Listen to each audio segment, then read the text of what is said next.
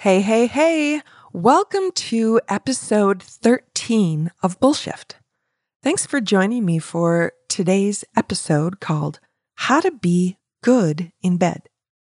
It's about sleep, in case you got a dirty mind, which I appreciate, by the way. Today, I'll share the three most common sleep mistakes, what normal sleep is, one evidence based strategy for dealing with insomnia, and by the way, this supports people experiencing chronic insomnia too. This episode is packed with value if you are currently troubled by problems falling, staying asleep, or waking too early, if you have fitful, non restorative sleep, if you know someone who has these problems, if you've had problems like these in the past and want to be prepared should they happen again, or if you're just generally interested in sleep. So let's get to it.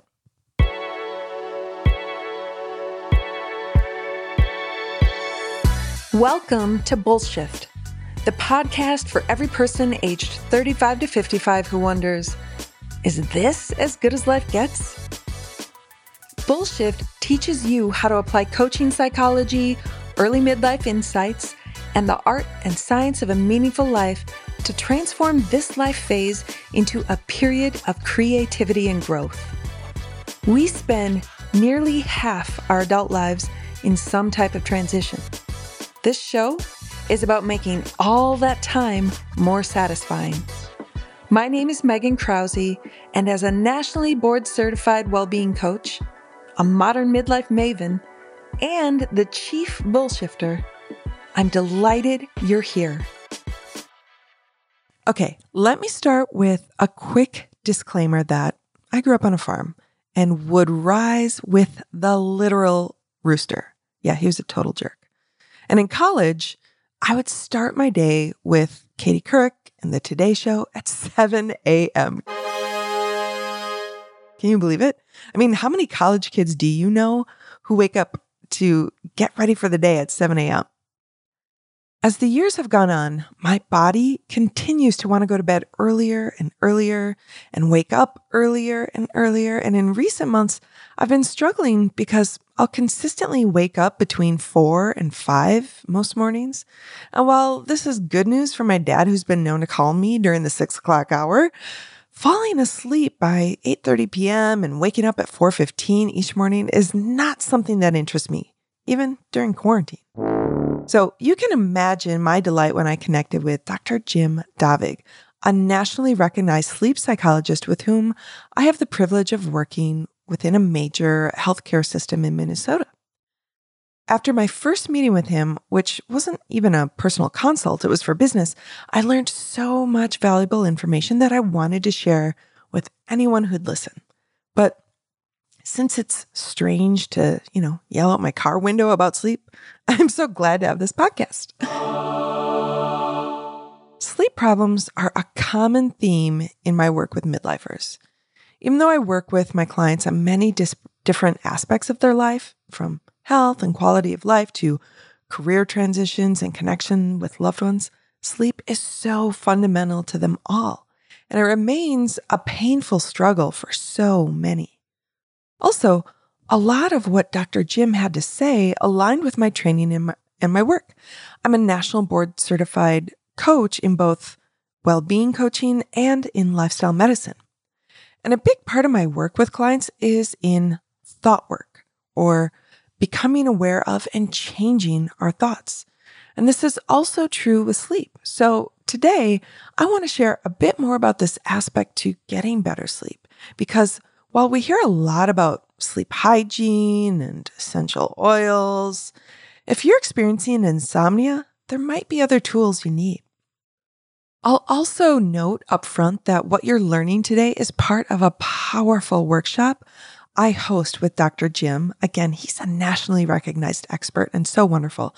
The workshop's called Good in Bed, and you can get it on demand in my shop by going to shop.megankrause.com.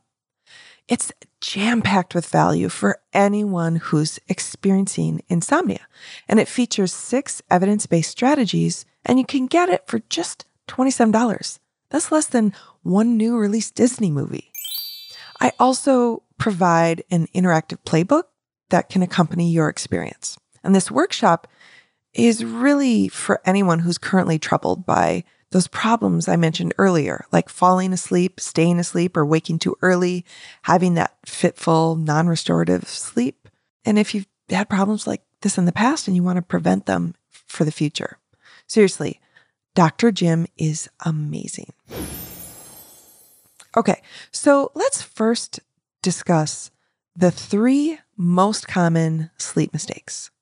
Number one, spending too much time awake in bed. Here's what it looks like. Over time, people start going to bed earlier and getting out of bed later and staying in bed when they're unable to sleep, all in pursuit of getting more sleep.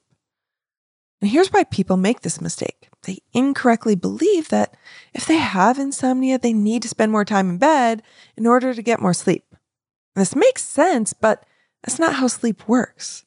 Instead, they significantly increase their amount of time in bed, but with very little increased actual sleep. And here's the cost of this mistake sleep efficiency, or the percent of time sleeping during the night, will decrease, which causes decreased quality of sleep. Increased time spent awake in bed leads to increased time feeling frustrated in the bed. And this frustration causes increased arousal, which keeps you awake. It's the very definition of a vicious cycle. And four, some commonly reported benefits of changing the amount of wake time you spend in bed is that you shorten the time it takes to first fall asleep. You decrease your number of awakenings during your sleep and you shorten your time in falling back to sleep.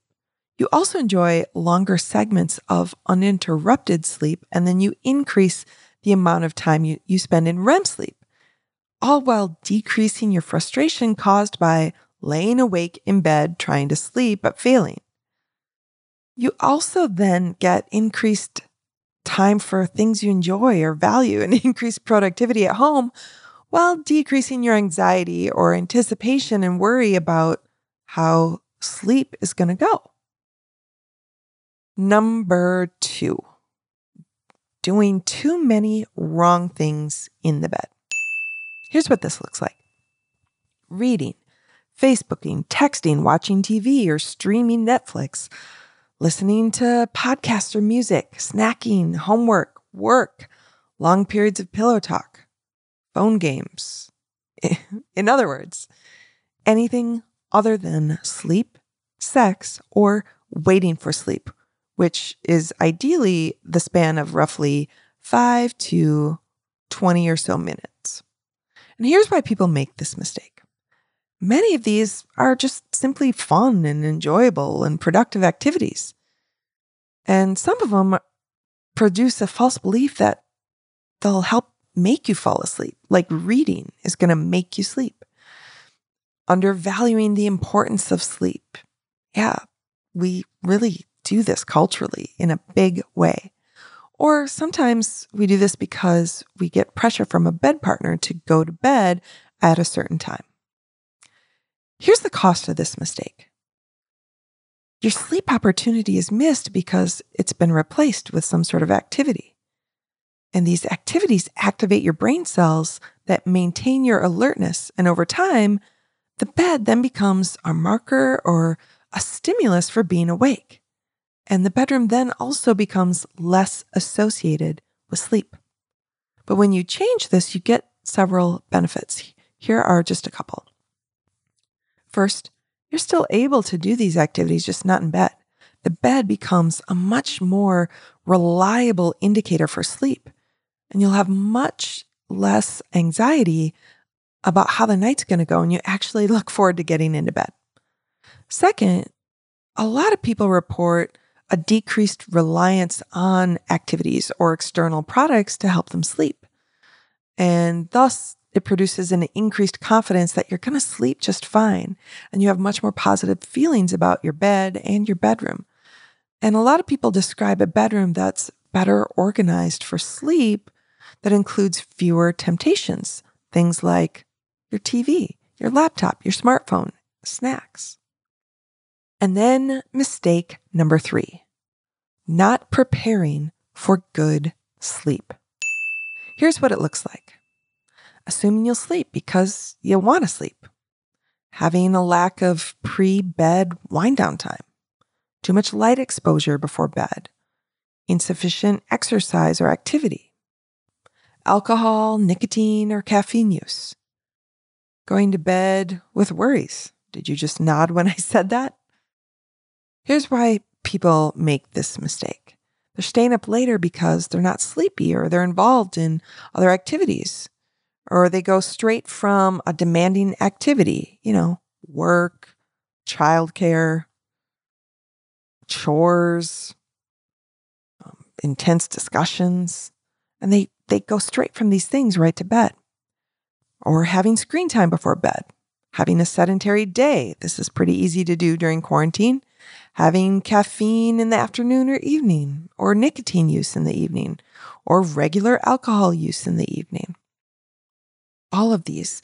Maybe it's about not allowing time to, you know, sort out or deal with your worries before getting into bed. Maybe it's about having a bed that's too warm or a bedroom with too much light or noise, being interrupted by family or roommates. And here's the cost of this mistake. We don't sleep because we want to, but when we don't pay attention to and operate with wind down practices, our quality of sleep suffers. Good sleep requires consistent habits and environmental conditions that are conducive to sleep. And here are some commonly reported benefits of changing this bad practice. Well, many of these factors really are about healthy habits in general. So, yes, they create the conditions for your sleep, but they're also healthier for your life in general and they remove the barriers to good sleep. And these habits can be part of a learned pattern that will support your sleep. Second, focusing on the preparation for sleep and the environment in which you sleep is going to help you continue to value and defend your sleep. Limiting your stimulant use is going to have definite positive effects on your ability to both fall and stay asleep, as well as other health benefits. And when people focus on these things, they notice more improvements with their sleep than those who disregard them. Even if no sleep benefit is noticed, though, they're very positive health changes, like I mentioned before. Increased activity or exercise, dealing with those worries or demands before getting into bed, and really committing to specific actions to take about your worries are really going to allow you to keep them out of your bed. And then, of course, sleep and your relationship with it is impossible to remove from your overall health and well being. So, now that you better understand the most common barriers to being good in bed, to overcoming your insomnia in particular, let's quickly go over what constitutes normal sleep. Now, you know, I don't really care for that word normal, but in this case, it's really about normalizing occasional poor sleep. Yeah, it's true. The periodic night of poor sleep is really common. In fact, it's typical to have poor sleep up to two nights in a week. Two nights each week. Remember that when you're comparing notes with friends. Here's the real deal. No one has perfect sleep every night. It's typical to have occasional awakenings. And whether you're experiencing perfect sleep or all kinds of problems, remember this mantra. If not tonight, very likely tomorrow night. Let's now focus on one strategy for getting better sleep, which is managing your thoughts. When you buy the Good in Bed workshop, you'll learn all six evidence based strategies from Dr. Jim and in what order you'll want to apply them. Today, though, we're going to focus exclusively on your thought work. We're going to get up in your head. And this is a particularly important approach when you're dealing with an overactive brain. A shorthand for this might be worry management. I have two exercises that I'll share with you. Both exercises are going to require you to actually write out your answers. So hit pause if you're not at a table with pen and paper to do this because the power's in actually doing the exercises.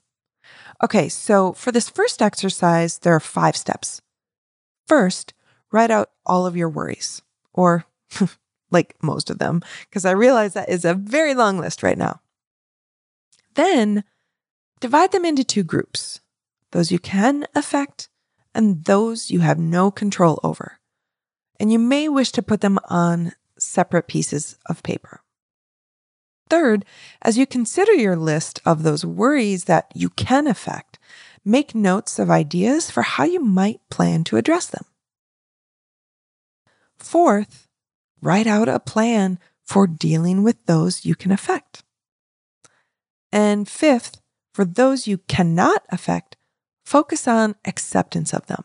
There are plenty of acceptance practices available to you. And one quick one is a practice I call go with the flow. The next time you wash your hands, feel the water flowing out of the tap. Sense the texture, the temperature, and the pressure. The flow of that water as it cascades over your fingers. And then take an intentional pause. Breathe deeply and accept this singular moment. Say to yourself, This is now. All I have is today, this moment. I am here now. I go with the flow. I choose to flow with life rather than against it. I accept this moment and I just let it be just as it is.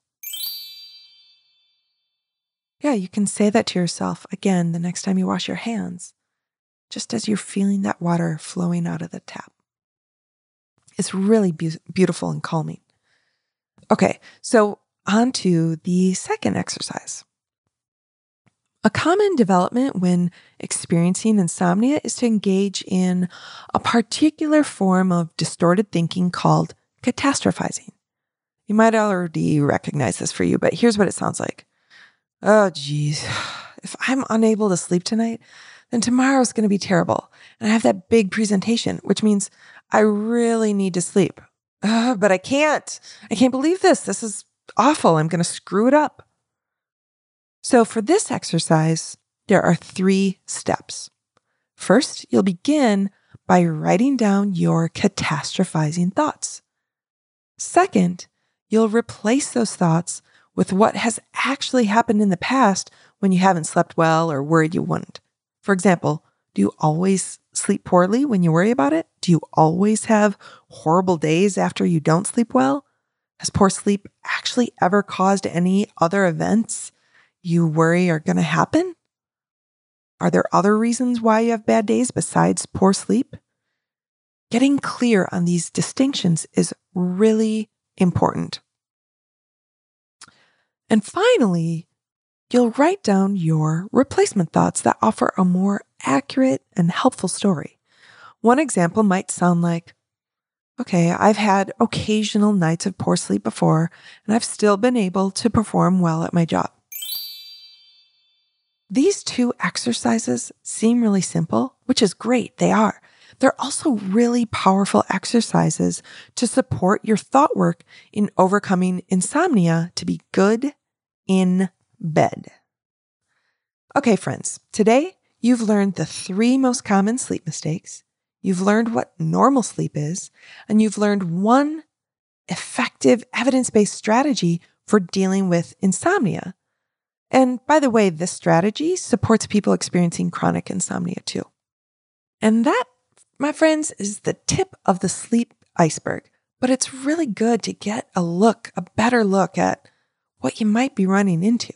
Remember, if you want to learn all six evidence based strategies for overcoming insomnia, then check out my 90 minute workshop called Good in Bed that features a nationally recognized sleep expert.